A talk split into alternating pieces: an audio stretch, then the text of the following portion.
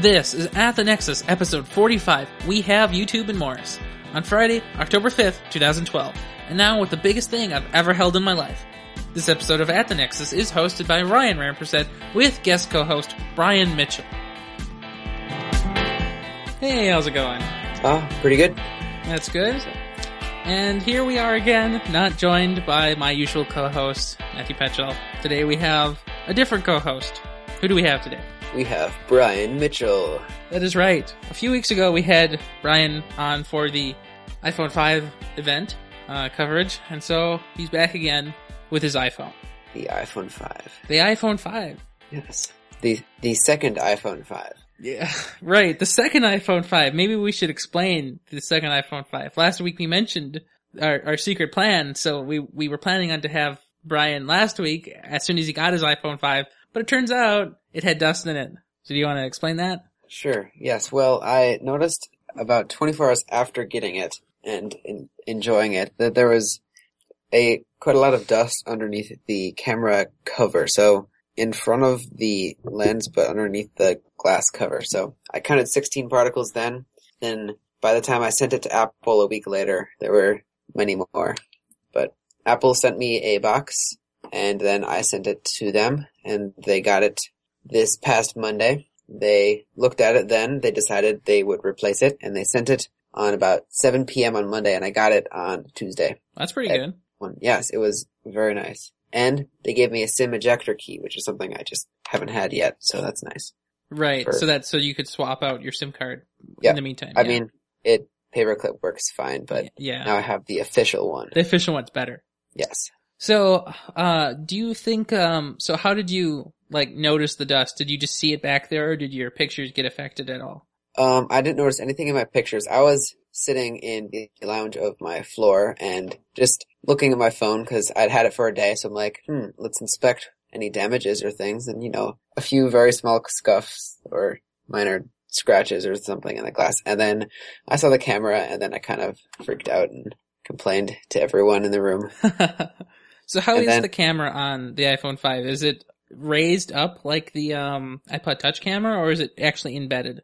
Um, it's embedded. It has the, the glass that's on the top of the back of the iPhone five. It um it goes, there's, I'm just going to turn on the light so I can see what I'm looking at here. There's a small, I think, steel, maybe aluminum ring, and then there's a, they say some sapphire glass, so for really hard, so it's not scratched, like cover over the camera, and then that's underneath. Mm-hmm. Yeah. And so when I, whenever I look at it, I just, it just looks a little weird to me because it's like off center. Yeah. It's, I guess they can't have it centered because there's the, yeah, the other camera and the proximity sensor and the light. This, yeah. Well, and the speaker for hearing too. Yeah. That too. Probably important for a phone. Yeah. So well, overall, yeah. since we haven't really had you on, you know, last week since you got the phone, how is the iPhone five aside from the dust issues? It is fantastic. I am coming from the iPhone four, so two years old, and the iPhone six is insanely fast. The A six is wonderful. Um, so I could take a picture of my iPhone four, and I use H D R, so it takes three images, and then it kind of stitches them together to even out lighting and things. But so I'd take an H D R photo on my iPhone four, and it would take like ten, fifteen seconds to save it and take it before I could take another picture. Now, on the iPhone five, it's done in like three, three seconds or something, and it's very nice. That's pretty good. So overall, like, is the, like, uh, A six really very noticeable or not so much? Over the A four, I find it extremely noticeable because everything is just so fast and not laggy at all. I'm just doing lots of animations on my phone right now, and there's no lag, and it's, it's very smooth. I think the, it has a gigabyte of RAM, so double that of the four S and the four, even quadruple of the iPad one. But uh, it is, it can hold, so I, I mean, I can go in Safari and browse like Reddit or something, and it'll remember previous pages and open things much longer. And it, I think more apps will open faster in the app switcher just because it can hold more previous opened apps. So I really like the design of the whole thing. I mean, it looks really great. So how is the back holding up, like, with scratches and, like, scuffs and stuff? Well, since since getting this, my second iPhone five on Tuesday. Second iPhone five? That's so I've funny. been I've been much more careful just because there were some minor scratches and nicks on it. So I've I've tried to very much limit setting this on any flat surface. That's mm-hmm. And so far it's all right. I ordered a, a like a bumper for this. Oh, okay. No, I assume it's not from Apple. It's third party. It's from, what is it, case fourteen forty-nine dot com. Interesting. So do you do like screen protectors or all at all, or do you just go complete glass? I go complete glass. I think I really like the feel of the glass. Now, I so it's... I have, I don't have an iPhone, I'm too poor, but I do have a relatively nice phone with what I believe is Gorilla Glass. Um, but unfortunately it does have one scratch in it, and it's annoying because it's right in the middle, and I didn't put a screen protector on it in the first week, and of course I got it in the first week.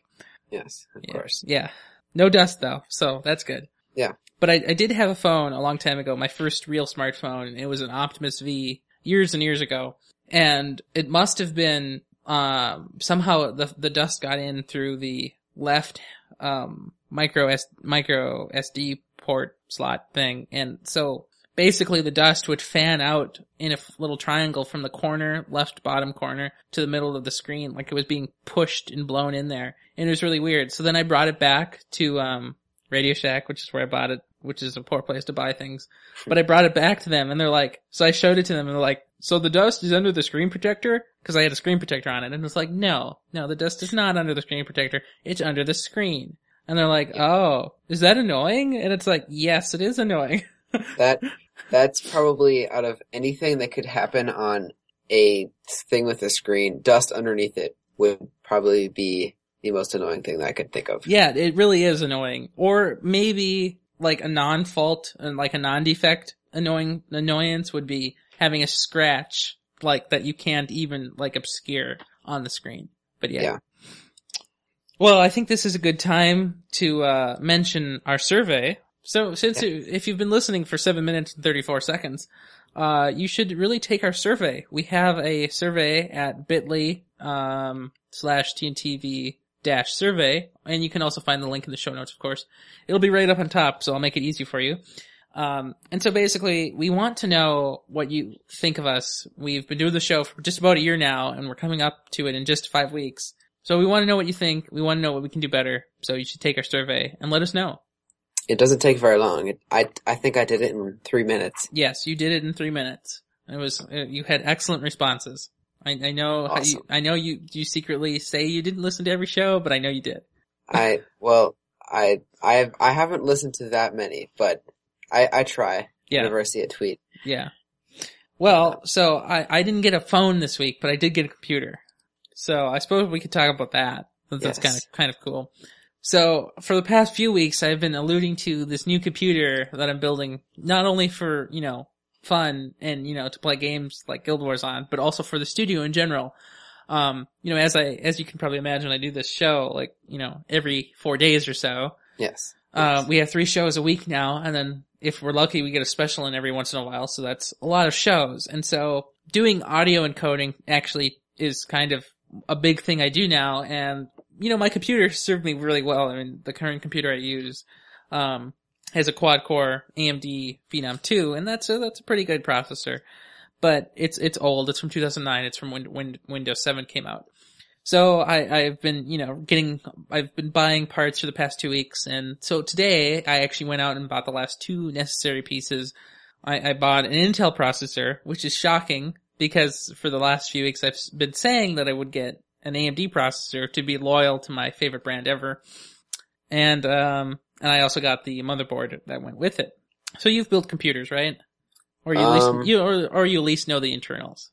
Yeah, I know. Yeah, I know the internals. Yeah. So the processor I got, it's it's not even it's it's an amazing processor. So originally I was going to get the A M D F X eighty-one fifty, which was the top of the line that A M D was selling right now today, and to to all benchmarks I read online everywhere, um, the unanimous decision was that the A M D eighty-one fifty was very, very bad. And it was probably, in most cases, a step back from the previous generation top of the line. So it wouldn't have really been a, a step up to get that over what I have now. So we switched to Intel.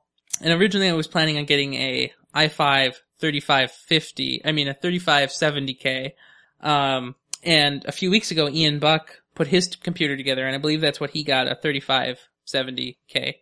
I'm not sure if he got the K or not, but I'm pretty sure it's a thirty-five seventy. What does that K do? So the K me? is for unlocking. It's for overclocking. Okay. Um, oh, right, right. I, I don't okay. really intend to overclock, but it does. So not only does it allow you to overclock, but it also bumps up your clock speed a little bit. Okay. Um, so instead, um, my, my dad t- kind of talked me into, uh, spending just a little bit more to get the i seven thirty-seven seventy K. And wow, this, it's, it is blazingly fast. So, um, I, just before we actually started the show, actually, um, I had been hooking all of this up, and we, uh, read, what I'm doing right now is I'm actually running benchmarks on it. I'm running, um, Prime ninety-five. It's a, um, benchmark. Well, it's not really a benchmark, but it's a burning, burn-in tool for processors. And okay. I have it on full blast. Uh, all eight threads are in use. Um, and it, most of the processors are barely even feeling it. And it, it, it installs things so fast that I don't even know when they're done. Things open so fast, I expect to wait. And then I look back and it's like, I just feel like I should still be waiting, but it, they're already. Yeah. So it's really fast. It's amazing. Yeah, I, I have the, I'm not quite sure the number, uh, I think it's the, well, the quad-core i seven, I think it's the thirty-eight fifty M, because I'm a, in a laptop here, but, um. Yeah, you have the Retina MacBook Pro, right? Yep. With the best processor that it can take. It's a, I don't want to, a two point seven gigahertz Intel Core i seven, that's what Apple will tell you what it is. Not very descriptive. No, not at all. Of course but, not. So it's quad core, has eight megabytes of L three cache. It's, I don't know, it's the top of the line that you can get for mobile Intel Core i seven processors. So, so you know, it's funny because I've really wanted, so you, you've told me about your Retina MacBook Pro before, and I really wanted to like try one out myself to see if I would notice the screen, but also to, you know, just play around with it. And so I went to Best Buy because I was just at Best Buy, and apparently they have all of the regular MacBook Pros, but they do not specifically have the Retina Display MacBook Pro, which I find absurd. Yeah, that's that's the flagship computer. It really is. But it. I, but I'm thinking, like, it, maybe it's Apple. Like, they want people who want the flagship to come into the real store. Maybe. Uh, I, w- I really, I wonder how much Apple makes off of them, because there's so many different parts in it. There's, well, I mean... they make a lot of money on everything they do. I'm sure they're maintaining their thirty to forty percent margin. That's true. Yeah. But yeah, they, they, uh, so, I mean, the mobile processors are a little bit different than regular desktop processors, but man, it is, I've never felt something so fast. And I mean, it's a combination of the processor and the solid state drive. And then when I put yeah. my G T X six seventy in it, it'll be ridiculous, but it, it is quite impressive. Yeah, solid state is insane. I can. I was um playing some Age of Empires three earlier today, and there was network issues, so we were just restarting our computers, and I hit restart, and I look around. Twelve seconds later, it, oh, it's back up. Yeah, it's fantastic. So I found out what your processor name was for reference. So you got the faster one. So if you didn't get the faster one, it would have been a two point three gigahertz i seven, and that I've... would have been a thirty-six fifteen Q M. And I believe you got the quad-core two point six, right? I have two point seven. Okay, well maybe it's just overclocked a little bit. Or maybe this is the wrong processor. I mean... Uh, no, Ivy Bridge? No, no, this is right. Okay, so yeah, two point seven. Um, and then, yeah, so you have a thirty-eight twenty Q M i seven. thirty-eight twenty Q M, okay. What a weird I sh- number. I should write that down somewhere. I found this by Wikipedia. I'll put a link into the show notes for all of our diligent listeners. Yes. Yeah. I mean, the, the Retina MacBook Pro is just extraordinarily well designed. I, I like it. I'm a little worried for when the battery life starts to go down a little bit, but... I mean, so how long do you think you'll keep sticking with it? I mean, like obviously you're going to keep using it until it lasts, but I mean, how long do you expect it to last? Well, I... I used my old MacBook for four years, a little under four years. So I'm hoping this will last me about that time. We'll have to see. So I have iStat Pro, which is, I don't know anything else that tells me this, but it says my battery health is ninety-three percent. and I've gone through one hundred seventy-three cycles. Now, I don't, I don't really put much, much faith in that ninety-three percent health number because it goes up and down all the time depending on what mood the battery's in. Yep. And so this computer, it turned one in July earlier this year. So, I mean, it's only like one and a third years old. So, I mean, I think that'll, I think this, this, um, two thousand eleven MacBook Air will keep going along for yeah. another, another year and a half or two. I've, I've had my MacBook here for, let's see, almost, got in July, so almost four months, and I've charged it seventy-four times and it's at ninety-five percent. Wow. Um, I, I drain the battery once, maybe twice a day, so. That's amazing. I almost never drain yeah. my battery. I, I mean, like, I, I just go sit in the lounge sometimes or right. bring it to class and, mm-hmm. and then, I don't know. But my, my old MacBook, I think that has about, uh, what is it? nine hundred twenty wow. charges and it's at fifty-one percent health. It dies in like forty-five minutes. It's right. really bad. Well, I think most bad, most, um, I'm, I'm, most batteries rated for like two hundred or so, or I don't know. I'm, um, I'm making yeah. That. The battery in my, it's the late two thousand eight aluminum unibody MacBook, and that's it's rated three hundred charges. And then for the next generation MacBooks, Apple redesigned the battery a little bit, and they said they'd last for a thousand cycles. Um, Which is overly optimistic, in my opinion. Yeah, oh, I agree. But um, I, they haven't said anything like that for any other model recently, so I bet you it's dropped down since then. But we'll see. Yeah, definitely. Well, I think it's time to do some lightning. You want to do some lightning? Let's do it. Okay, I, I think I'll go first so that you get the hang of this. So, okay. This week, Google announced that they're deploying a new ad format, and they're calling it Lightbox. So, basically, when an advertiser wants to get you to do something with an ad, it won't just, like, be there, like, in a little text box. You have to click on it, and it'll expand to take up the full page, and then only when you click on it as a user do the advertisers get paid. Um, and, uh, so that, that's really great for, uh, advertisers. So they can make money. Money, money.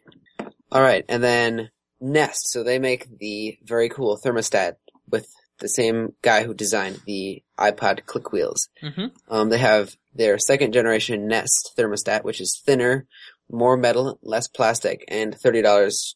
And the first generation. thirty dollars cheaper. thirty dollars cheaper. Yeah. And I think you can still buy the first generation for cheaper as well. Yep. Um, and it supports more, um, heating and cooling systems. Um, and the first generation Nest will get the software update as well for some new feature, new features. Yeah. It, it, it looks really great. And, and I've almost convinced my parents to get one. Come I would like one if I had a house. Right. Yeah. You probably shouldn't put that in your dorm.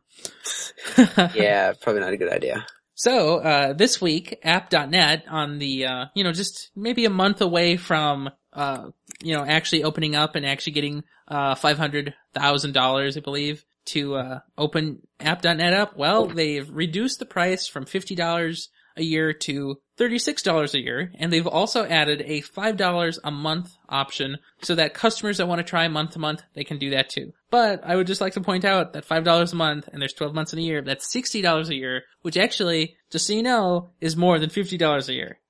Yes, and more than... thirty-six. Uh, more than thirty-six, yes. Yeah, that too. So on Thursday, Mark Zuckerberg announced that Facebook has one billion active monthly users for the first time ever. Yes. So that's a little under one-seventh of the entire population planet of, of Earth, Earth, yes. The planet of Earth. That is correct. Isn't that amazing? I find that astounding that a billion people use one single service. It's insane. I just can't imagine what kind of bandwidth they are using. Well, right. Yeah, it's incredible. That is fun. I don't know. There so, is... uh let's see. Target. You've you've heard of Target before. I'm pretty sure they have a Target in Morris. They do not. What? Morris this, is only a town of, I think, five or six thousand. This is a travesty, and they all go to the campus. Well, there might there might be a Walmart. I'm not sure. I haven't really explored. Ew, it's our competitor. Okay, ew. Well, Target is launching a new buy with Q R code feature. And so basically what this does is when you go to a store and you have your seven-year-old along and you want to buy them a Christmas present, well, normally what you do is you take your coat off, you get your Christmas, their Christmas present, and you wrap it up in the coat, and then you put the coat in the cart so that they can't see what you're getting them for Christmas. Well, with this new buy with Q R code, you take your smartphone, you scan the code, and it gets shipped to your house instead. in a discreet box so that your kids will be surprised on Christmas Day. Yes, that seems like a very good way, and they still get their money and not some other reseller like Amazon. Right. So they get the they get their sale, they keep it simple, and pretty much everybody has a smartphone now, so I think it's a pretty good deal. Yeah, I agree. Yeah. So GoDaddy has quietly killed its cloud computing business. I don't really know what this is. I haven't really looked into it, but uh, you know, honestly, I don't think anybody's really looked into it. So basically my understanding is GoDaddy earlier, that wasn't this year, it was last year when they started this. Um They wanted to compete with some other cloud server services. So basically Amazon, Rackspace, Joynet, uh, they wanted to compete with them. And so they, they launched their own service. You know, it's just basically you can, you, you pay a flat fee. And then if your server needs, like it, it has high demand, your server scales up to meet the demand. That's basically what the cloud servers do. Well, they're, they're shutting it down simply because nobody likes GoDaddy. Yeah. There's the max, the mass exodus when SOPA was around. Oh, yes. I remember. Everyone that. just left. Even Wikipedia, which I found absurd to have even registered with GoDaddy. I don't know what they aren't were they Aren't they big enough to have their own register? It. Yeah. Well, actually, Wikipedia really doesn't have any money. They don't make any money. So they're not really not that big in the scheme of things. That's true. Yeah. Speaking of big things, YouTube. Well, you have YouTube and Morris, right? Yes, we uh, do, actually. Okay, good. At least you have YouTube. Well, YouTube is now using a localized Turkey T L D. Um, I know that sounds funny, um, but basically what this means is in Turkey, the country, um, they're going to be using uh youtube dot com dot t u, I think. I'm not really sure what the actual Turkey T L D is, but basically what happens to YouTube now in Turkey, oh, I'm sorry, youtube dot com dot t r. Basically okay. What happens is Google will have to pay taxes on their ad revenue, and anybody getting ad revenue from Turkey, from ads in Turkey, I mean, they'll also have to pay taxes on those uh things. I, I assume YouTube would handle that. But they also have to adhere to stricter content policies. Um and so any videos that the government of Turkey would find poorly on YouTube, they, they have to filter. So that's a weird thing that YouTube decided to do this week. I wonder if they'll have a moderation process or... I, I don't know how it'll work. I, I assume or... it's kind of like a state-run kind of thing. I'm hoping not. Yeah. But, uh, I assume. All right. So Bob Mansfield. Mansfield, sorry. I he always was... say his name wrong, too. Yeah. Bob. That's all I know him as. I always say him. I always say his name as Bob's Mansfield. I, I put the S at, at, on his first name. I am weird. Yeah. Huh. I don't know. Everyone reads it differently. Maybe. So he was supposed to retire. He uh posted a retirement letter on the, uh Apple's site, mm-hmm. and in July, but now apparently Tim Cook is paying him two million dollars per month to keep him on as an advisor. So basically what I hear is that the team that he worked on, I'm, I'm pretty sure he was like hardware development. Yeah. Um, I think on the Mac, I believe. Yeah, was. yeah. So uh, basically, I think what happened was his team said that the guy who was replacing him wasn't ready for the job, and so that they needed him to stay around so that they could actually do things right. I find that kind of concerning, but I don't know. Yeah, I hope that doesn't mean that all Macs from here on will not be quite as good. But well, and another another interesting thing too. Um, do you remember when um Apple said they were leaving EPEAT? Yes. So that big, that big storm, that big frenzy. So that happened early in one week, and then late the next week, Apple changed their mind. And I think Bob's, Bob, see, I did it again. Bob's Mansfield, Bob Mansfield. I'm pretty sure he wrote, or he took the fall for it. He, um, he wrote the public apology to the public saying that we were wrong to t- leave EPEAT, and we're coming back, and we're adhering to it even more. So that yeah. that's kind of interesting that he not only took the fall for that, but is staying around. I feel like um part of that may have been with the Retina MacBook Pro, because from what I've heard, it doesn't officially qualify for gold because right. the battery is glued to the case. Yeah, and but uh, they, uh, Apple still markets it as gold. Well, isn't I'm pretty sure the MacBook Air batteries are glued to the case too, aren't they? I, I'm not quite sure. I don't know. How else could they be there? I don't know. Well, anyway, uh, let's talk about MetroPCS. MetroPCS is not here in Minnesota, but basically it's a phone service that's around the United States. And T-Mobile last year was trying to be purchased by A T and T, and as a part of that failure to merge, they're kind of desperate to actually grow now because they thought they were going to get a free ride, but they are not. So they they want to merge with MetroPCS. They want to uh, buy MetroPCS and take their existing customers on the C D M A network. That's the crappier network, by the way, for those that don't know. They want to take them and move them to L- uh, the T-Mobile L T E by two thousand fifteen and essentially absorb all their uh, their customers. Uh, but that's kind of weird because A T and T, I, I mean, T-Mobile uses G S M and the network is so incompatible. It would take years and years, and I doubt people would really like this. I don't know what benefits MetroPCS subscribers would have in this situation, but I don't think it's going to be fun. They... I guess is if they want it to work, they'd basically have to give everyone a new phone who doesn't want to just buy a new one, their upgrade. I think that's doable, but man, it's that would hurt. Yes, big time. But uh Sprint is considering a counteroffer for MetroPCS, which would make more sense because Sprint is also uh C D M A. Oh, well, see, that so. makes sense. See, Sprint should buy it, but but that brings another weird thing to to my mind. I'm pretty sure MetroPCS is a prepaid carrier. So Sprint already has two prepaid carriers on their network, and a third if you don't count their own services. So if Sprint did buy MetroPCS, would they just use them as a capacity boost? But which makes no sense because MetroPCS has no capacity. So I don't really know what's going on there. Yeah, we will have to see what happens. Yeah. Speaking of seeing what happens, Meg Whitman, the current C E O, because, you know, they change like every week now, the current yeah. C E O of H P says that two thousand fourteen will be the year of the H P, but you really should just totally ignore two thousand thirteen because it's going to be absolutely terrible. Um, I think their stock is like nine dollars right now, and I'm pretty sure that's the lowest it's ever been. Yeah, they, didn't they, was that, who was it that cut out their entire P C division? Is that H P? Yeah, no. Their, their entire what division?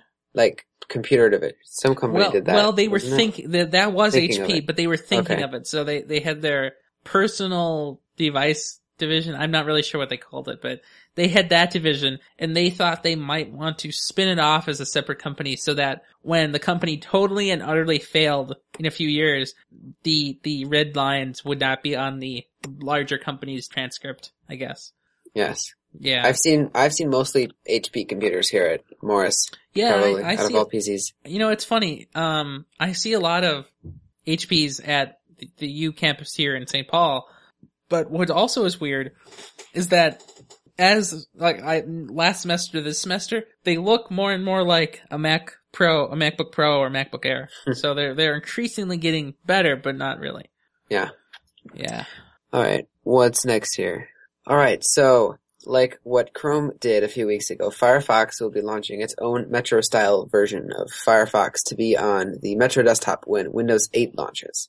Yeah, and so, you know, actually, Windows eight launches in just, what, about three or four weeks? Eh, maybe three weeks now. I think it launches on October twenty-sixth. So it's a good time Firefox got out right now so that people can test it and then probably not use it anymore. Yes. Now, speaking of not using it anymore, I don't think anybody in Foxconn in China is doing anything right now. I think they're rioting. Uh, apparently, um, the Foxconn workers, I believe three thousand of them, decided to f- start rioting. I don't really know what the reasons are. Maybe I should actually read the article I'm citing. Hmm. So basically, they're, they, they've stopped the iPhone.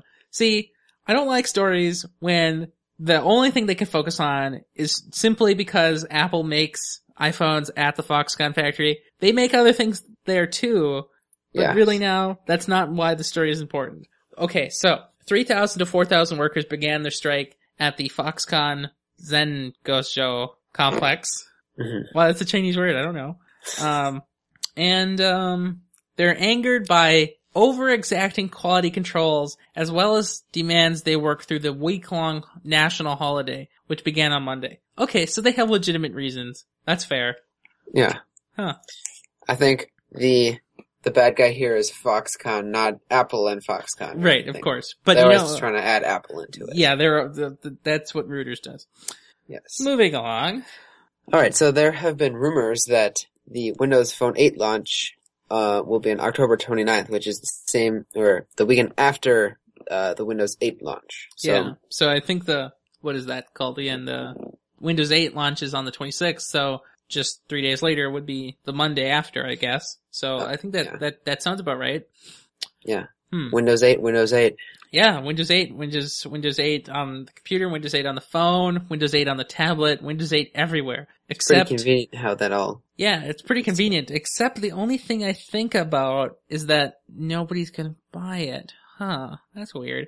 Yeah, yeah. Although they do have cheaper prices. I was, I was doing a speech on uh, software update today, software updates today, and I think Windows eight will be fifteen dollars if you bought your P C after June second. Yep, that is right. Otherwise, it'll be forty dollars if you do the download. Yep. Or seventy dollars if you buy it in a store or have it be sent to you on a disc. Yep. And that's all until January thirty-first, twenty thirteen, and then it'll go back to the usual two hundred dollars.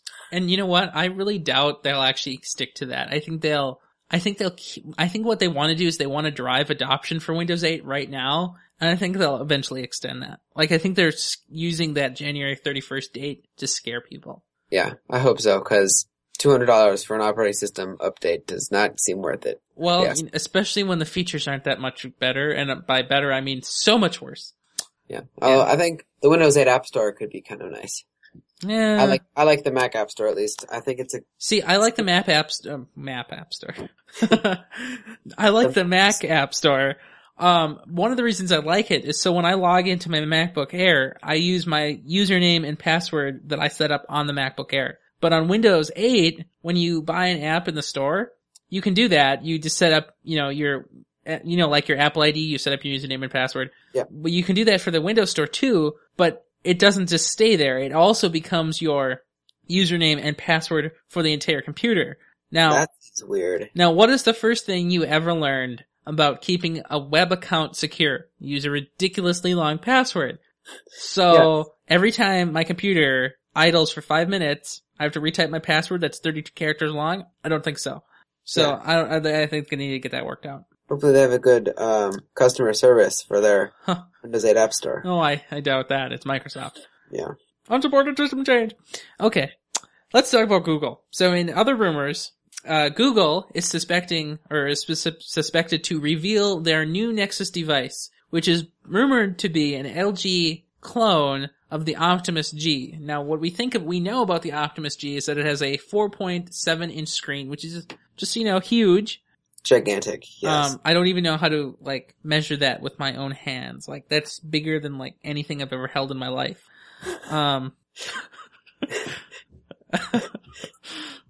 Yes. Some exaggeration there. A little bit. And, uh, it's, it's going to have a really, a strange resolution too. It's, it, it's like a, a twelve. Oh, how did I open the Foxconn link again? That's interesting. Oh, well, I don't know. Uh, but yeah, it's, it's going to have a really big resolution. It's, it's going to be a seven twenty p compatible resolution. So I don't think it'll be Retina quality. But no. It'll have a pretty good resolution on its own, so it'll actually look halfway decent for movies. Yeah. So that's good. Yeah. And then lastly here for Lightning, um, Apple is beginning to fix some of the iOS six map errors. Um, on the article we have linked here is they've, the Statue of Liberty. I've also seen things of, like, the Brooklyn Bridge. Um, so they're, I guess that's new, all New York, but they are beginning to fix some of their issues. So, so I, I think it'll improve a lot over time. Yeah, definitely. Uh, you know, you know, it, it does look a lot better now that they fixed the Statue of Liberty. I like how a object that isn't going straight up makes a shadow. That is, yeah, impressive. That's kind of funny. Well, I think um that was a great lightning round. Uh, normally we would have a sponsor, but since nobody sponsors us, we don't have a sponsor today. Sponsored by us. Yeah, we're sponsored by ourselves this week. That is the way to go. Yes. Yeah. So, um, I hear you have an iPhone five. So what, what amazing apps are you using on the iPhone five right now? Well, my, probably my most favorite app is, it's been my favorite for the last year and a half or however long I've had it, is TweetBot. And this is TapBot's iPhone client, or iPhone or iPad or even Mac Twitter client. And I like it. It has many, many features such as streaming, or you can save a link to Pocket, um, multiple accounts, list support. Uh, there's push notifications. You can do all this. any of your Apple devices and with a great interface. And you use the Mac client too. Yes, so. I do use the Mac client. Which has been submitted to the Mac App Store, so it should be out soon. soon. That's good. So what is what do, what do you really like about TweetBot? And then I'll tell you what I really like about it. I like it's it's a I like the dark darker interface. Mm-hmm. I mean, some of the, the bottom and top parts are dark, um, but I think I think at least blends well with my black iPhone five. But it's I really like how it has streaming. That feature was added a few months ago. Push notifications is very nice. So um, for the for our listeners, what is streaming? Streaming is where new tweets come in without you having to reload or have it auto-reload after a certain amount of time. So it's a, a Twitter A P I that allows Twitter to push new tweets versus the device looking for new tweets and pulling them in. That is revolutionary. Revolutionary. That is right. So, so what I really like about TweetBot is that it's not the Twitter app for Mac. Now that's my favorite, literally my favorite thing about it. Uh, but actually, one of the things I really like about it is when I click on, um, uh, like, um, so like you and I talk on Twitter all the time. Oh yeah. Um, and so one of the things I think is great is that, so I can click on the tweet that I last sent to you, and then I can see our entire conversation going from the top to the bottom. So the top being more recent and the bottom being the oldest. And so I can see an entire thread expanded out just by clicking one thing. And for really long conversations, which is what I tend to do with Twitter now, that is great. Yeah, that's that's true. I do use that feature a lot. Um, I that feature was added fairly recently, so um, but after the Mac beta came out, but I keep forgetting about it. But um, yeah, that's really nice. I do use that a lot too. Oh, and it, also, it supports the Retina display on the, on my Mac. Oh, that's, that's even better because of course you you you have you actually can notice those. Uh, pixels it, that it, would be missing otherwise. If you think the Twitter app looks bad on your computer, oh, just man. imagine it, everything yeah. extremely fuzzy. So, did you, so you, obviously, do you use TweetBot on the Mac? I assume you do. Yep, I use it on the Mac. So, did you turn on Twitter notifications for O S ten point eight? Um, I, well, one of the first things I did was I disabled Twitter notifications, and I, I just have, uh, the TweetBot notifications. So, if I don't have Twitter, or if I don't have TweetBot open, I won't see any notifications for tweets on my computer, but. Oh, okay, so maybe I should do that because, so in my infinite wisdom, I have Twitter for Mac, just, you know, the, the regular App Store app. And then I have the integrated Twitter. And then whenever I get a tweet, the integrated Twitter pops up its little thing and the mission notification center, I guess, pops up and yells at me that I have a new tweet. So then, because I'm so clever, I go to click on it, assuming that it'll take me to my real Twitter app, which is TweetBot, and then I'm gone. I'm on the website, and I'm so confused. I don't even know what's going on. Yeah. You, you have to enable notifications in TweetBot preferences. Well, that explains why I haven't been getting and, any. Yeah. Well, in time, you will figure out a way that works. Hmm. Yeah. Cool. It's about time I figured this stuff out. Yeah. Huh. So another thing I've been wasting my time with for the last, like, two and a half or three months is there's a, a Simpsons game called Tapped Out. So it's like, it's like your typical time waster Farmville kind of style game, except not quite as wasteful as Farmville. I used to play Farmville. I was a level fifty-two and I played like an hour a day. That is great. But no more. Hopefully my account is deleted, but I kind of doubt it. But yeah, that's my, that's my time waster. And it was just recently updated for the iPhone five. You were telling me about this um picture game, or this picture Snapchat thing. Yeah, my sister actually texted me just a few hours ago saying, hey, Brian, you should get this app. So I tried it out, and it's it's an interesting app because you, you have to make an account, you have to put in your phone number even, uh, but you add uh friends as a username. And what you do is you take a picture, and um let me open it up here so I can see what I'm doing. So you can take a picture, and you set a time between one and ten seconds, and then you can, you can, uh, draw on it in any color. I think there's a way to type, I just don't know how. Um, and then what you, you can save it to your camera roll if you want to. Otherwise, you send it to whoever the username is sending it to, and they have however long you set the time for to look at that picture, and then you can't see it ever again. That is a really cool way to do it. It's you have to hold down your finger while you look at the picture. Right. And if it's your finger, you don't see it anymore. And I assume they're making you hold it down so that you can't take a screenshot? Possibly, yeah. That could be it. I think that makes sense. Yeah, that that's clever. Uh, yeah. So I, I looked it up, and they are making uh, an Android app of this service. So it's called Snapchat, and it's pretty cool. Yeah. Yeah. So, you know, I don't have an app this week. Um, you know, when that mini iPad comes out, I'll have a lot of apps to tell you all about, because I'm sure there's like tons of apps on iOS, but there are, are, are literally none on Android. So instead, I'm going to tell you about something else, and it's called an i seven. And I, what I mean by i seven is it's called an i seven thirty-seven seventy K. Now, if you could put an i seven thirty-seven seventy K in your iPhone, it would go so fast that it would make a hole in the space-time continuum. It would also turn red hot and destroy my battery. Well, yeah, it might just do that, yes. But with one percent of its epic power, it could probably do any task that you've ever wanted to do on a smartphone. That's true. Um, I haven't heard of any smartphone running, uh, what do they call it?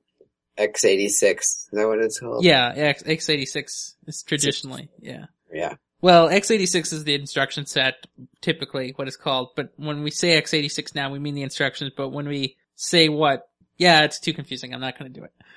Too much. Yeah. Yeah. All right, let's... But, you know, let's see. Do I have any actual apps on this phone? Do I use any? So I did Wonderlust last week. Um, hmm.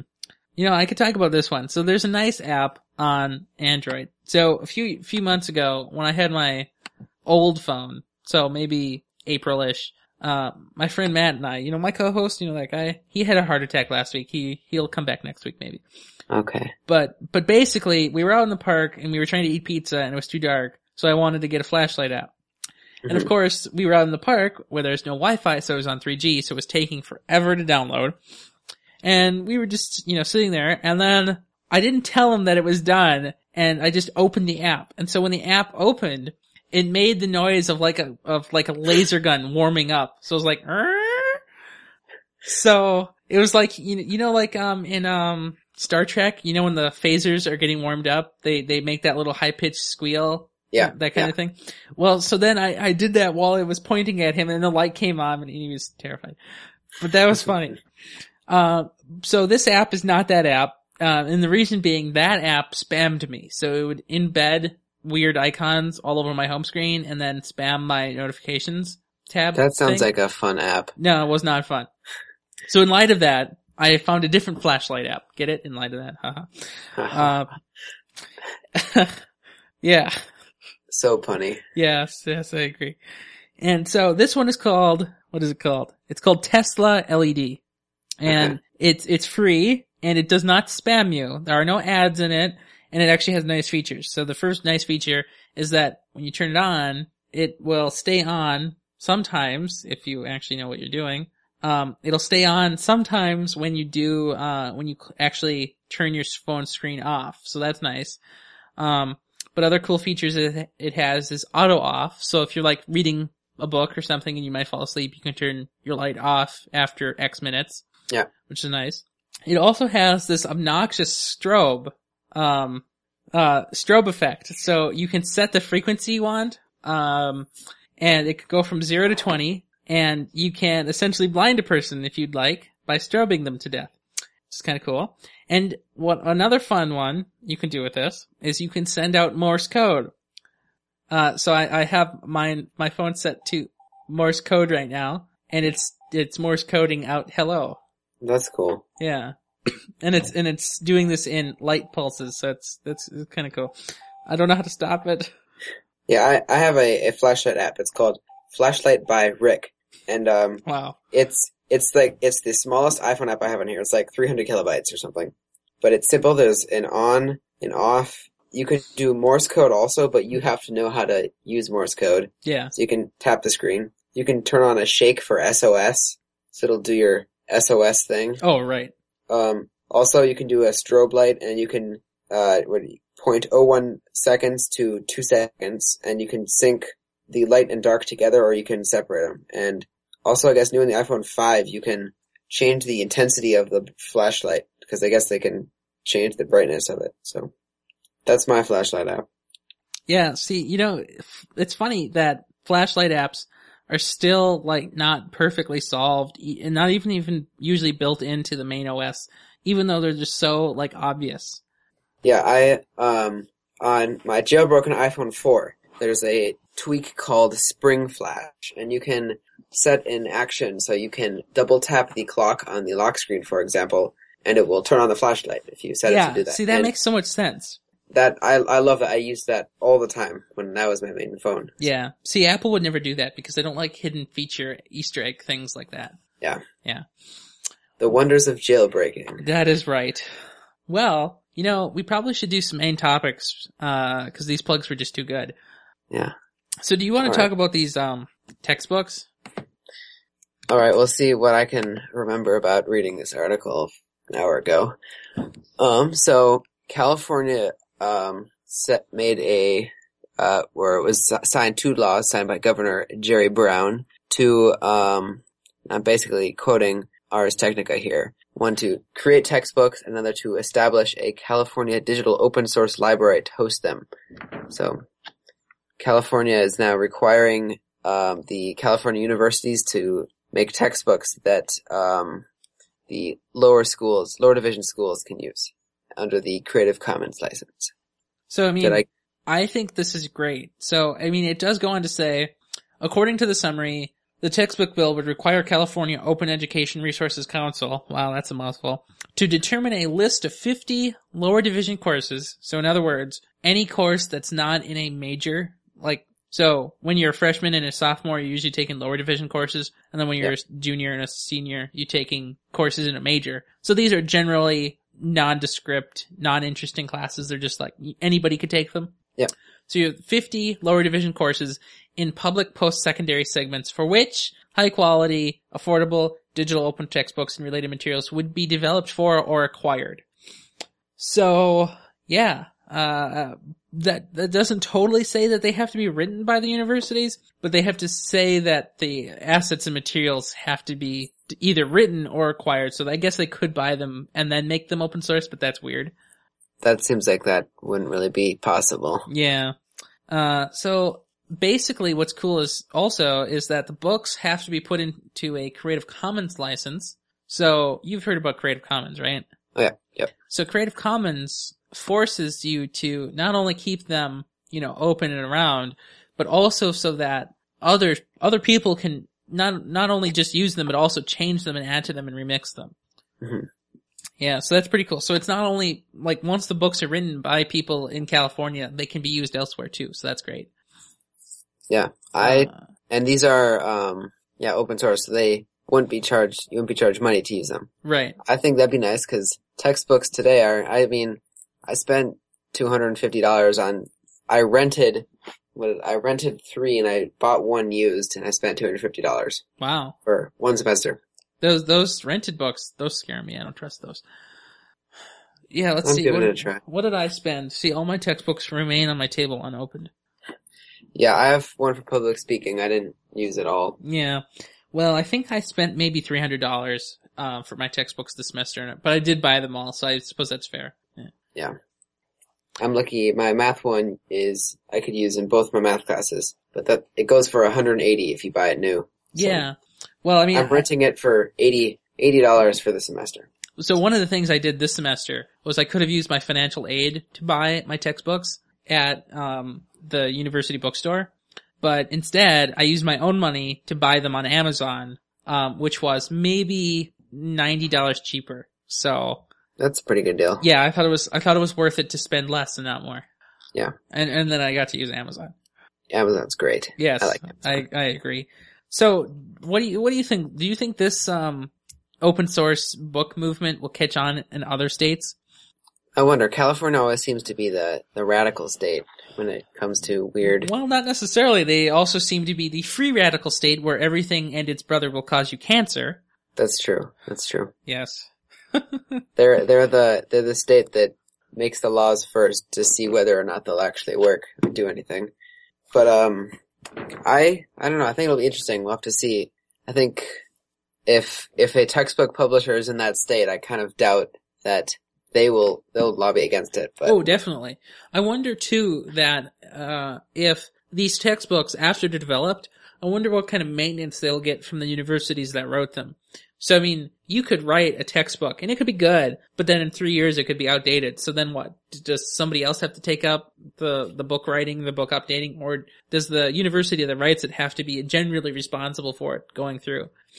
Yeah, or would it be something kind of like Wikipedia where uh, where anyone could write it, and then you wonder, would it be credible anymore? So right. Well, I think professors have to be the ones that are writing this, at least. Okay. So that that's at least something that's good.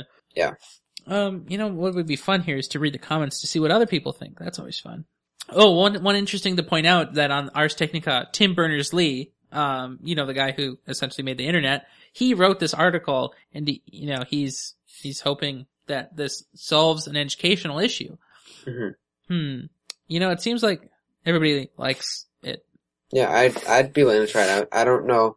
I, I feel weird that, it, or it'd feel weird to be reading a textbook on my computer or my iPhone. Well, I mean, well, I don't have that tablet device. Right. So that's one of the things. So I, I, I've downloaded P D F versions of textbooks and I've always hated them. So then I always end up buying the real textbook anyway. And uh, I mean, I've re- I tried to read them on the computer. I never tried to bother on the phone because it's too small anyway. But on the computer, on the MacBook Air, it does not work to flip, you know, like on uh, preview, right? So, you know, it, it e- either does one continuous stream of pages or it does left and right pages. It yeah. just never works for textbooks for me, and I just can't deal with it. But I think once I get that mini iPad, I think I'll be good. Yeah, that mini iPad. Yeah, that mini iPad that I keep telling people about. I, I wonder. I heard some rumor about it. Did you hear the rumor no that it's going to have an i seven thirty-seven seventy K in it? Whoa, really? Yeah. Where did that rumor come from? I I heard it on uh, ryan rumors dot net. Ooh, that should be a site. Who owns that right now? I, I don't know. Crap, I don't know how to spell rumors. Wow, I'm getting old. Cannot find the that, server. That means nobody has it. I might buy this later. Ooh. That would be fun. Yes, it would be. Well, audience, you know what to do.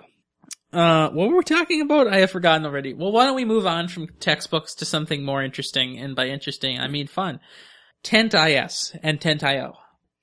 So this is another social network thing. Network, yeah. Yeah, another one. I one that uh I signed up for what like hour hour and a half ago. Yeah, so before the show, uh we were talking about oh cool, somebody tweeted back at me. That I mean, I'm sorry. Somebody tented at me. I am I I am so sorry. I mean tented.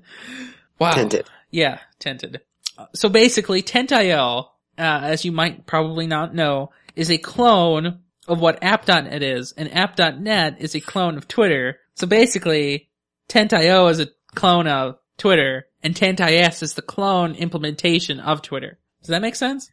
Yes, uh, yeah. I hope so. You think when you step back, yes. Yeah, when you step back a little. Oh, so I, I did find out that there apparently is, um, some, oh my gosh, this is so complicated. There are actual, um, some, there are a few clients. Um, here, I'll send this, I'll put this link in the show notes, uh, because it actually is kind of useful. There are clients for tent dot I O. So why don't we tell people what tent dot I O really is, like how it looks and what it does? Well, at least on tent dot I O, tent, tent dot I O, tent dot I S, it's a, you can, there's a free or a paid account. I can't really see what the options, oh wait, account, there we go. So you can either have free, which will give you two gigabytes of storage. You can only do status posts, so like two hundred fifty-six characters, similar to the tweet.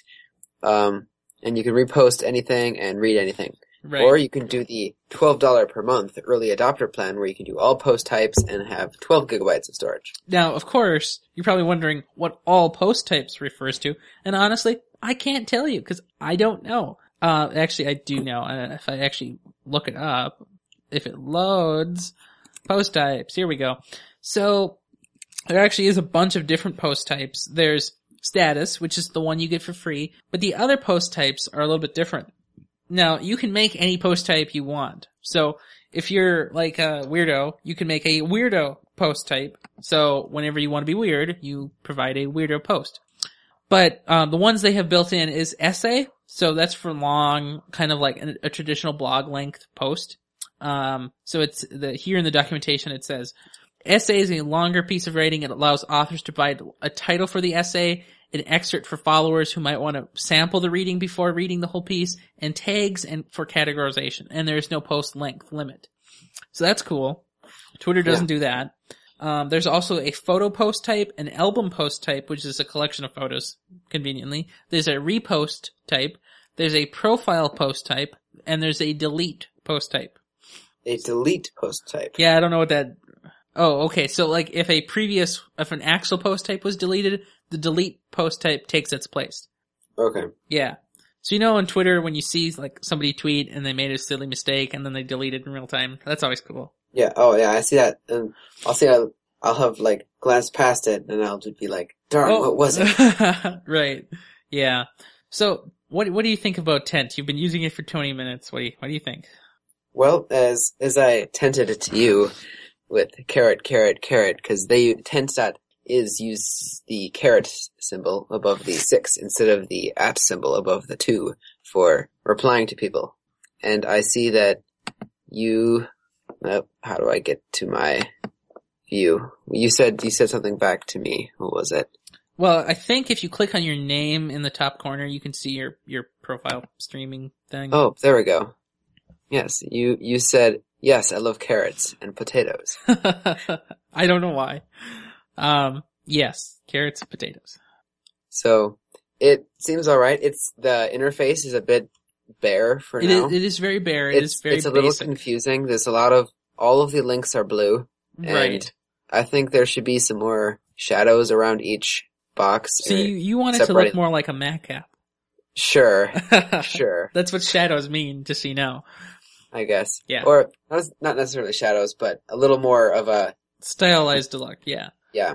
So w- what do you think the dream of Tent dot io is? So we know the dream of app dot net. It is to make a upfront sustainable Twitter clone. So instead of having ad revenue be the supporting pillar, um, people enjoying the service and then just paying for it yearly upfront before they get their joy out of it, that is supposed to be app dot net's support pillar. So what do you think the dream behind Tent dot io and Tent dot is is? It's the... The open source, well, it's the Linux alternative. The okay, right. Free, no ads, no, no fees, I guess. Right. So, from what I'm reading, uh, from the where I stand on the internet and Tent dot io and Tent dot is, and this is what I've been saying for years, is that you know you you've no doubt heard of WordPress, right? Yeah, oh, I've heard of it. Yes. Okay, good. You, you've heard of WordPress and Morris? Yes, I have. Good. Um, I can't believe they don't have Target and Morris. I mean, you've got everything else, WordPress and YouTube, so. But no Target? That is insane. Well, Whoa. Anyway, um, so Tent dot io is a lot to me like what WordPress is to the rest of the internet for blogging. So WordPress is in a unique position. So for, for WordPress, you can do either a, a free account on WordPress dot com, and that'll get you pretty much, that'll get you eighty percent of everything WordPress has to offer. You can get some themes, you can do pretty much everything, you can upload movies, you can upload pictures to a limited extent, and stuff like that. Mm-hmm. Um, if you're a little bit more daring, and you're going to be doing this a lot, you can pay to get an account on WordPress dot com, so then they host your blog for you without ads, and you can upload unlimited things, and you can have a custom domain name, and you can... you know, uh, do all sorts of stuff. So then you can actually buy themes and use themes and tweak themes. So you can have a blog that looks like the way you want. Mm-hmm. But then WordPress has a third alternative. Uh, you can buy your own hosting and your own domain name, and you can upload a standalone WordPress dot com or WordPress dot org installation to your own server hosting space. And you can have your own blog that is totally independent of WordPress. And not only can you change the theme, you can change the code all the way down. You can do whatever you want to it, essentially. And so I feel like Tent dot io is the the Twitter, I don't know, like the short messaging WordPress of the internet. So you can, Tent dot is is just one example of what this is. So Tent dot is is like WordPress dot com. There's a free and paid version. But Tent dot io is the underlying structure. And you can get a server of your own that mimics what Tent dot is is and put that on your own server. So... I think the dream eventually is to have this completely decentralized um system. So, like, if you have a server and I have a server, our servers will communicate back and forth to synchronize our messages. And then if people follow us on Tent dot io, though, Tent dot io servers will synchronize with our servers to sync with us. Yeah, so everything's working together to to make a... bring all of the messages together. Yeah. Yes. yeah. you know, it's not great in efficiency. Like Twitter makes sense because it's in one place. Like the client just goes to Twitter, or Twitter just goes to the client. Yeah. So, I mean, it's a little bit different there, but I think this is the right way to go. A completely distributed standalone model. Yeah. So what, what feature would you like to see tent dot i o have next? Uh, feature or like what, a what, difference you'd like to see? Yeah, okay, fine. This, yeah, a difference you'd like to see other than shadows. I don't know. I'd like to see the, it seems more of, I guess it is, what do they say, beta, alpha, something like that. Yeah. It's, it's, the interface isn't complete, so. Definitely. I'd, I'd go for a completed interface. I don't like that they call, uh, reposting, reposting. I like the name retweet, but I don't like repost. It should be called something a little bit more creative. Yeah. Repost Just, reminds me of. Tumblr. Well, that's, yeah, yeah, tum, yeah, Tumblr. Reblog, Tumblr. Repost, yeah. Yeah. There we go. Yeah. Nailed it. Mm-hmm. Yeah. I, I mean, I like the, I love the concept. I'm, I'm probably never going to use tent dot i o because yeah. like nobody else I know except you is on it. And otherwise there's no point. And it's I, our secret conversation place. You know, literally for me, Twitter is our secret conversation place because I, there's only maybe four people I know on Twitter that I actually know in real life. Yeah. Yeah. I, I have, uh, I don't know. I have a few people I follow. Let's see. My, My non-tech account, I follow one hundred twenty-nine and I have one hundred thirty-eight followers. But then my tech account, that's where the numbers are way different. I follow one hundred forty-seven and I have twenty-eight followers. Yeah. I feel like you're, you're one of the only people who actually read my tweets in that account. Well, so like, I think a lot of people read tweets, but they don't reply and they don't interact. And so I think that's one of the big problems with Twitter, that, that the interaction barrier is too high for some people and it's annoying.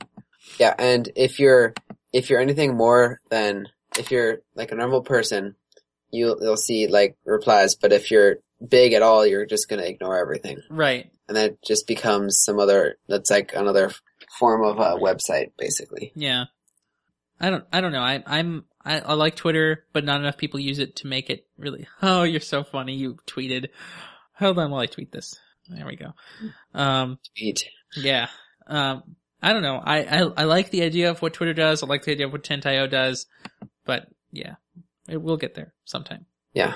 And of Maybe course, I'll... and of course you can find Brian Mitchell on the tent dot i o, or I mean the tent dot i s at b man four seven eight nine dot tent dot i s. I'll put a link in the show notes, of course. Of course. And you can find Ryan at ryan mister dot tent. That's, that's M R for my initials. Yeah. I always think of it as Ryan Mister. Okay. That works too. I think, I think that's, that's fairly classy. Is it? I don't know about that.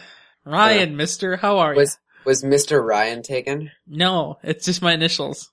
Oh. No, so really I wanted to do Ryan R, but when I started using Ryan M R, my Ryan R name was taken already. Like, I would have preferred Ryan, but Ryan Block from Engadget, or no, wait, I mean, sorry, not Gadget, Gadget, G D D T or something.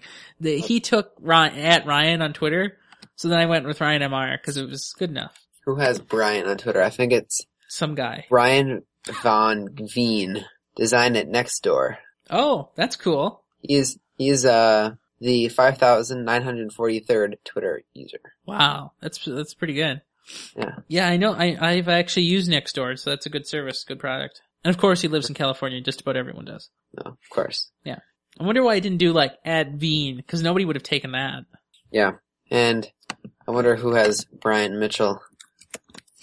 Oh, well, I do own my full name on Twitter. I do own Ryan Rampersad at twitter dot com, but I just don't use it because I don't care.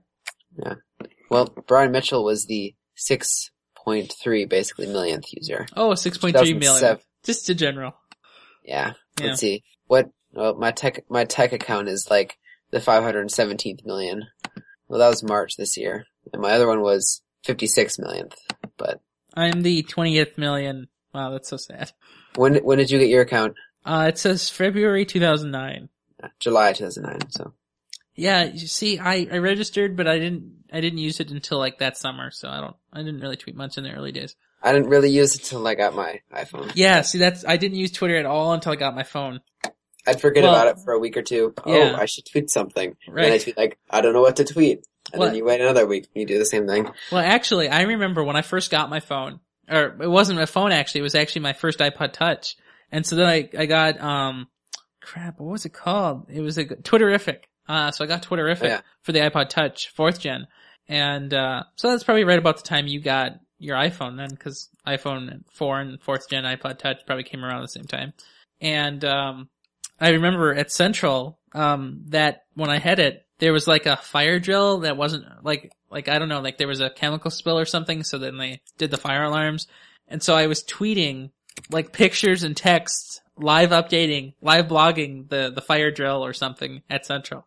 Yeah. Yeah. That... I, I remember doing things like that at Central, or I see tweets from everyone. Like, I don't know. That's how I figured out who won at Central's homecoming game this year. Oh, well, speaking of which, so whose clever idea was it to set up a Twitter for Central this year? That would be Brian Reinhardt. Oh, crap. I thought it was going to be some extraordinary smart student. Oh, no, it's, he only, he's the only one who has the password to it, I think. Cause starting late last year, uh, Saint Paul Public Schools, you can, if you had a teacher username and password, you could get on any website. So right, he does that now. So uh, I, I'm in, I'm I'm impressed that he's tweeting, or at least reading the tweets.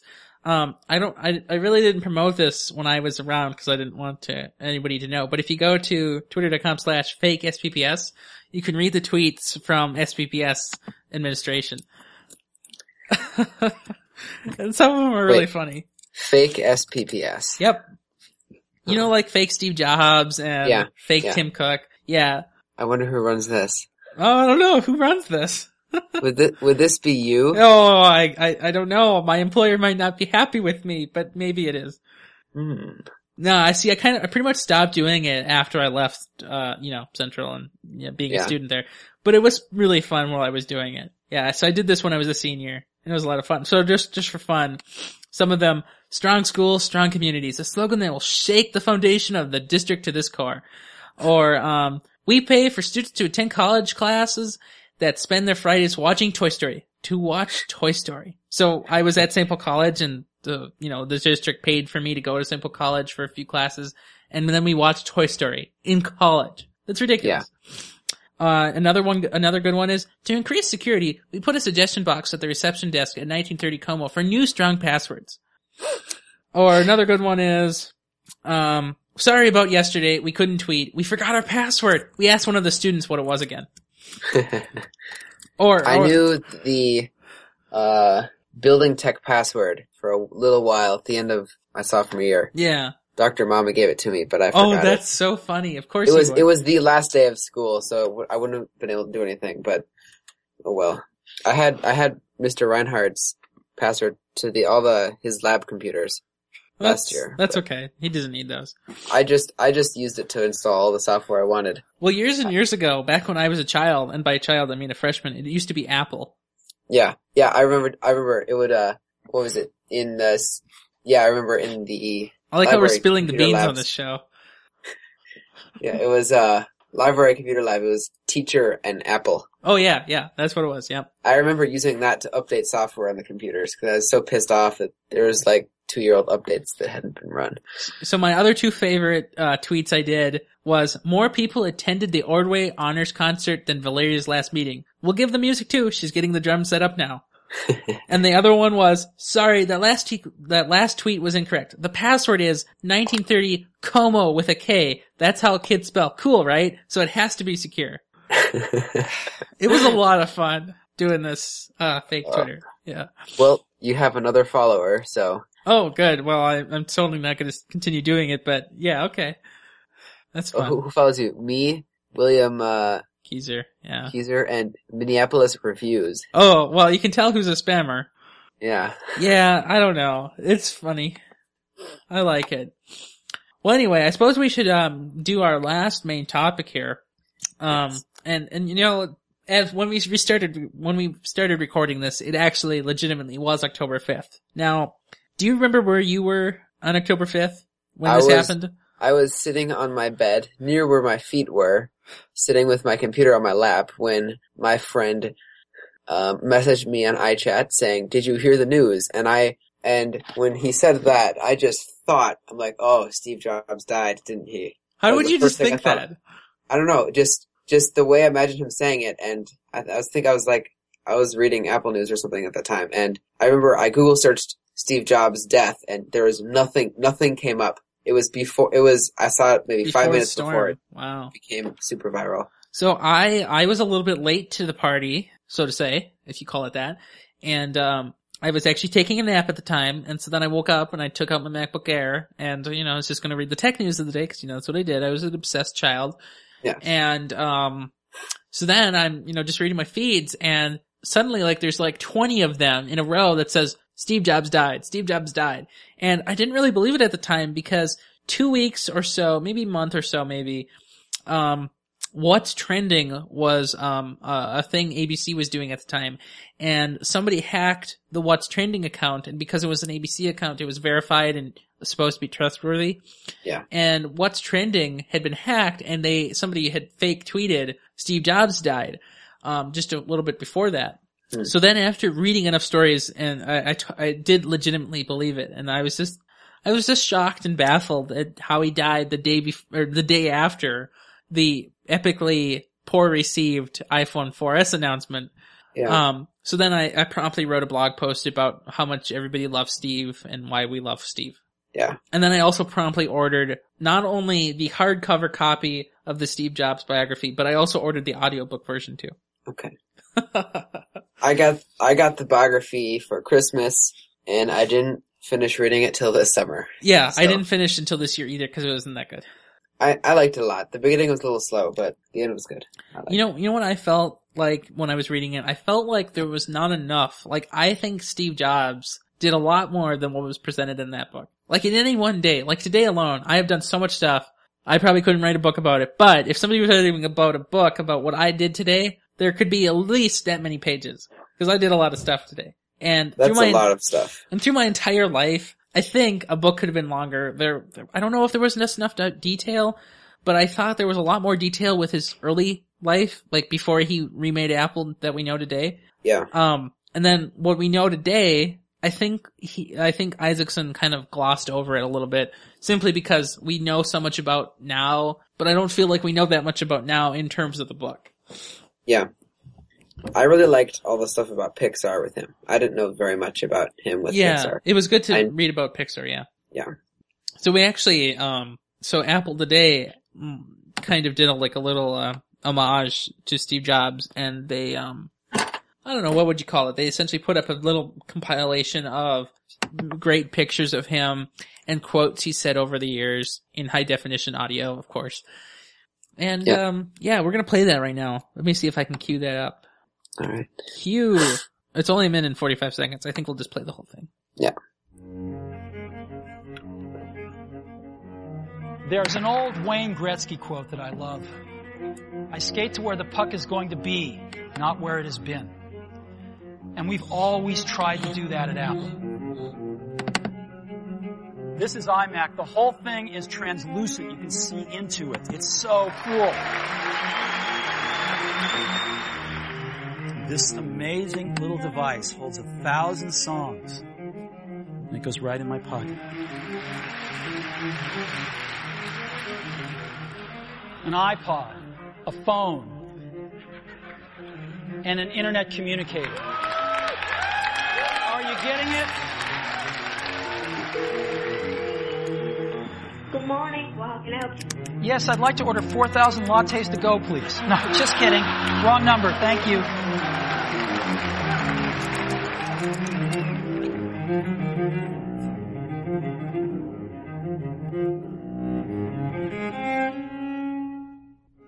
It's in Apple's D N A that technology alone is not enough. It's technology married with liberal arts, married with the humanities, that yields us the result that makes our hearts sing.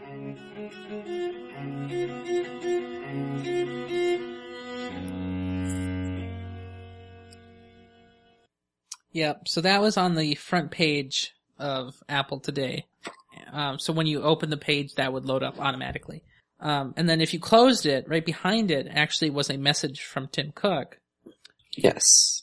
And the message from Tim Cook goes a little something like this. A message from Tim Cook, C E O. Wow. What did I just say? I don't know. Steve's passing one year ago today was a sad and difficult time for all of us. I hope today everyone will reflect on his extraordinary life and the many ways he made the world a better place. One of the greatest gifts Steve gave to the world is Apple. No company has ever inspired such creativity or such high, set such high standards for itself. Our values originated from Steve, and his spirit will forever be the foundation of Apple. We share the great privilege and responsibility of carrying his legacy into the future. I'm incredibly proud of the work we are doing, delivering products that our customers love, and dreaming up new products, uh, dreaming up new ones that will delight them down the road. It's a wonderful tribute to Steve's memory and that everything he stood for. Tim. So that that's essentially what is greeting you today on the Apple website. And it's not the iPhone. You can't even get to the iPhone from the main page. You have to click on the little navigation link. So, I mean, obviously it's important to Apple that, that people remember Steve and stuff. Yeah, I wore my, um, my Apple logo with the bite being the outline of Steve's head. I think that was made by a Vietnam, yeah. Vietnamese student yep, it was. last year. Yep, I remember that day. Or I remember, I, yeah, I guess it was the same day when he did it. Um, yeah.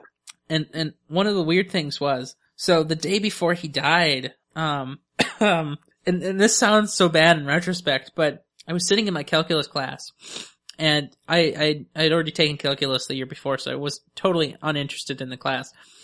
So I was sitting with my friends in back, and we weren't talking or anything, but my friend was looking through the newspaper, and he was compulsive to the degree where, um, if there was like some kind of percentage or, I don't know, some kind of fact in the newspaper that was a number, he would research on Wikipedia and stuff to find out if the newspaper was correct.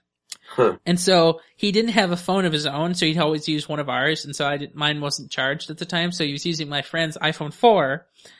And the day before Steve died was, of course, the iPhone four S announcement. So anybody with an iPhone four, of course, knew that was happening. Yeah.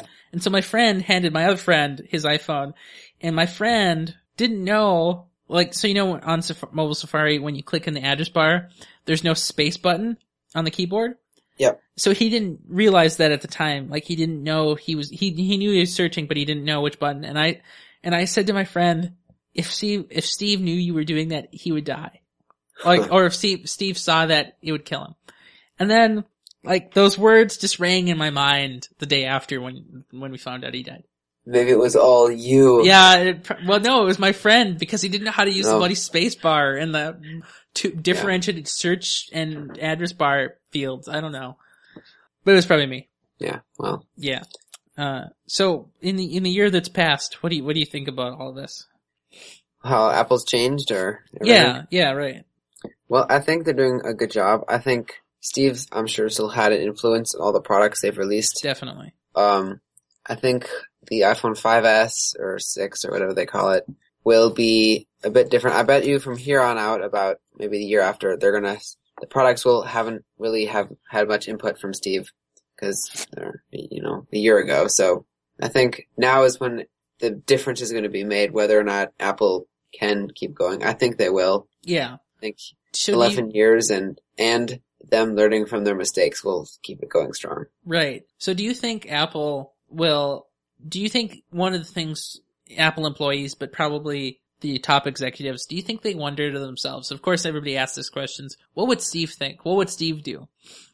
Yeah. Oh, I'm, I'm sure they think that. And I, I bet that still will kind of keep his, I don't know, his ideas around for a while. Like, but. like uh, Steve set out to Apple to create good things that were n- not only amazing to people who bought them, but I think, one of the things I take away from what Steve was going for was that they make products not only for consumers and customers, but they make products for themselves that they would want to use.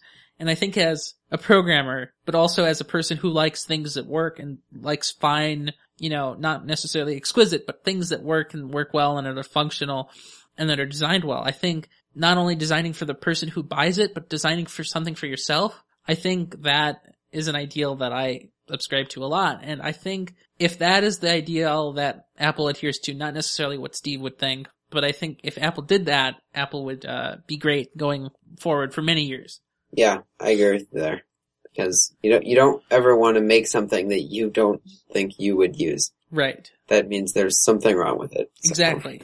And and of course, as Apple is probably the most valued company in the world right now in in terms of stock and probably of cash value with their billions stored in a Swiss vault somewhere, I think I think they're not only good money-wise, but I think they're good with ideology. But you know, uh, I, I think I think Tim Cook will do well um being the C E O. I mean, he's handed off certain things to others. He's not the visionary that Tim was, or I mean Steve, but yeah.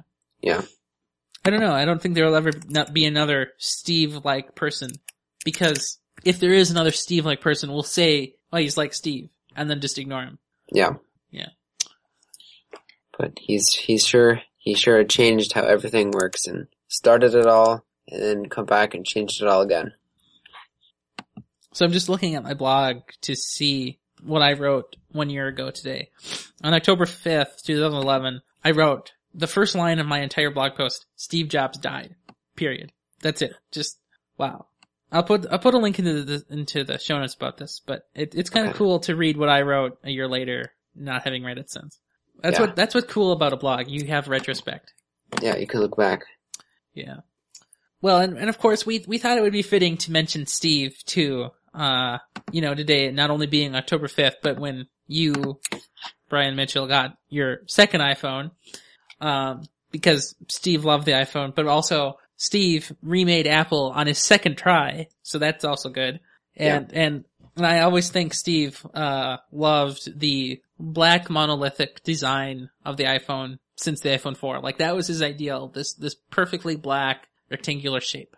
Yeah, I think that when when I remember seeing the iPhone four keynote, and I saw that, and I'm I was I'm instantly like, this is the perfection of the iPhone, because I've always seen the, you know, the iPhone three G S. Oh, that chrome bezel thing. It, oh, it is a travesty. It looked all right. I mean, the phone was still great on the inside, and that's what I really cared about. But the no. actual, it was like, it's all right. I don't, it's not great. But the iPhone four, the Retina display, the better camera, just the black, it looked fantastic. I was like, I need this. And then I went hardcore and convinced my mom to buy it for me. So very well done. Yes, absolutely. Steve would be proud. Yes. That's what he thinks. Yeah. Well, I think that's all we have for now. Uh, do you have anything else? Uh, no, not that I can think of. Okay. Well, of course, this is a f- where I would ask you, where can we find you on the internet? I am on tent dot I S. And uh, how can somebody find you there? What is it again? b man four seven eight nine dot tent dot I S. Okay, good. But more preferably, I'm also on Twitter at b man four seven eight nine at Twitter, and also tech four seven eight nine. Either or, whatever. Yeah, I would prefer if you... You should really talk to Brian on the uh, Twitter, because he'll probably forget to check the tent dot I S, and I will definitely forget to check the tent dot I S. So, yeah, check the tent dot I S. I mean, check the Twitter. I don't know. I'll bookmark this tent dot I S. tent dot I S. Maybe I'll like. You, maybe you need to like set an alert in your calendar, like every three days, just like remind me to check that old service that is a joke. Yeah, maybe that might be a good idea. And of course, you can find me, Ryan Represent, just about anywhere, but especially on the Twitter, not tent dot I S, on the Twitter at RyanMR. But if you did want to go to tent dot I S, you can find me at ryan m r dot tent dot I S.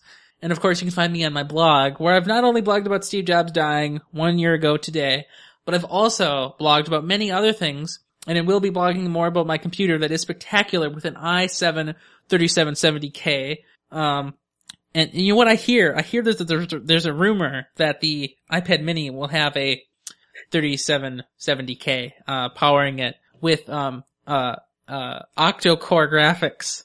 I think this will be your, I think this is going to be the next post that appears on the Ryan Rampersad blog. Okay, yes, it, it may very well be. I, I just, I, I didn't write it yet because I didn't, I didn't have sources confirmed, but I have sources now, so it'll be being pushed up later tonight. And of course, you know, this is At the Nexus. This is the premiere show of The Nexus, and At the Nexus is where we talk about this week, this week's technology news. We talk about some apps we love, and we talk about big things that we think are really important. And uh, of course, I have to thank Brian for being here today, because my normal co-host, Um, had a heart attack last week, and uh, he could not make it in this week. Uh, well, yeah. I hope he has a great recovery, and thank you for having me. Yes, it is always great having you. You actually know what you're talking about. That is such a pleasure here. Ooh. Well, usually know what I'm talking about. Yeah, uh, you're you're pretty good at this. So. Yeah, well, it's been good. Have a good yes, one. You too.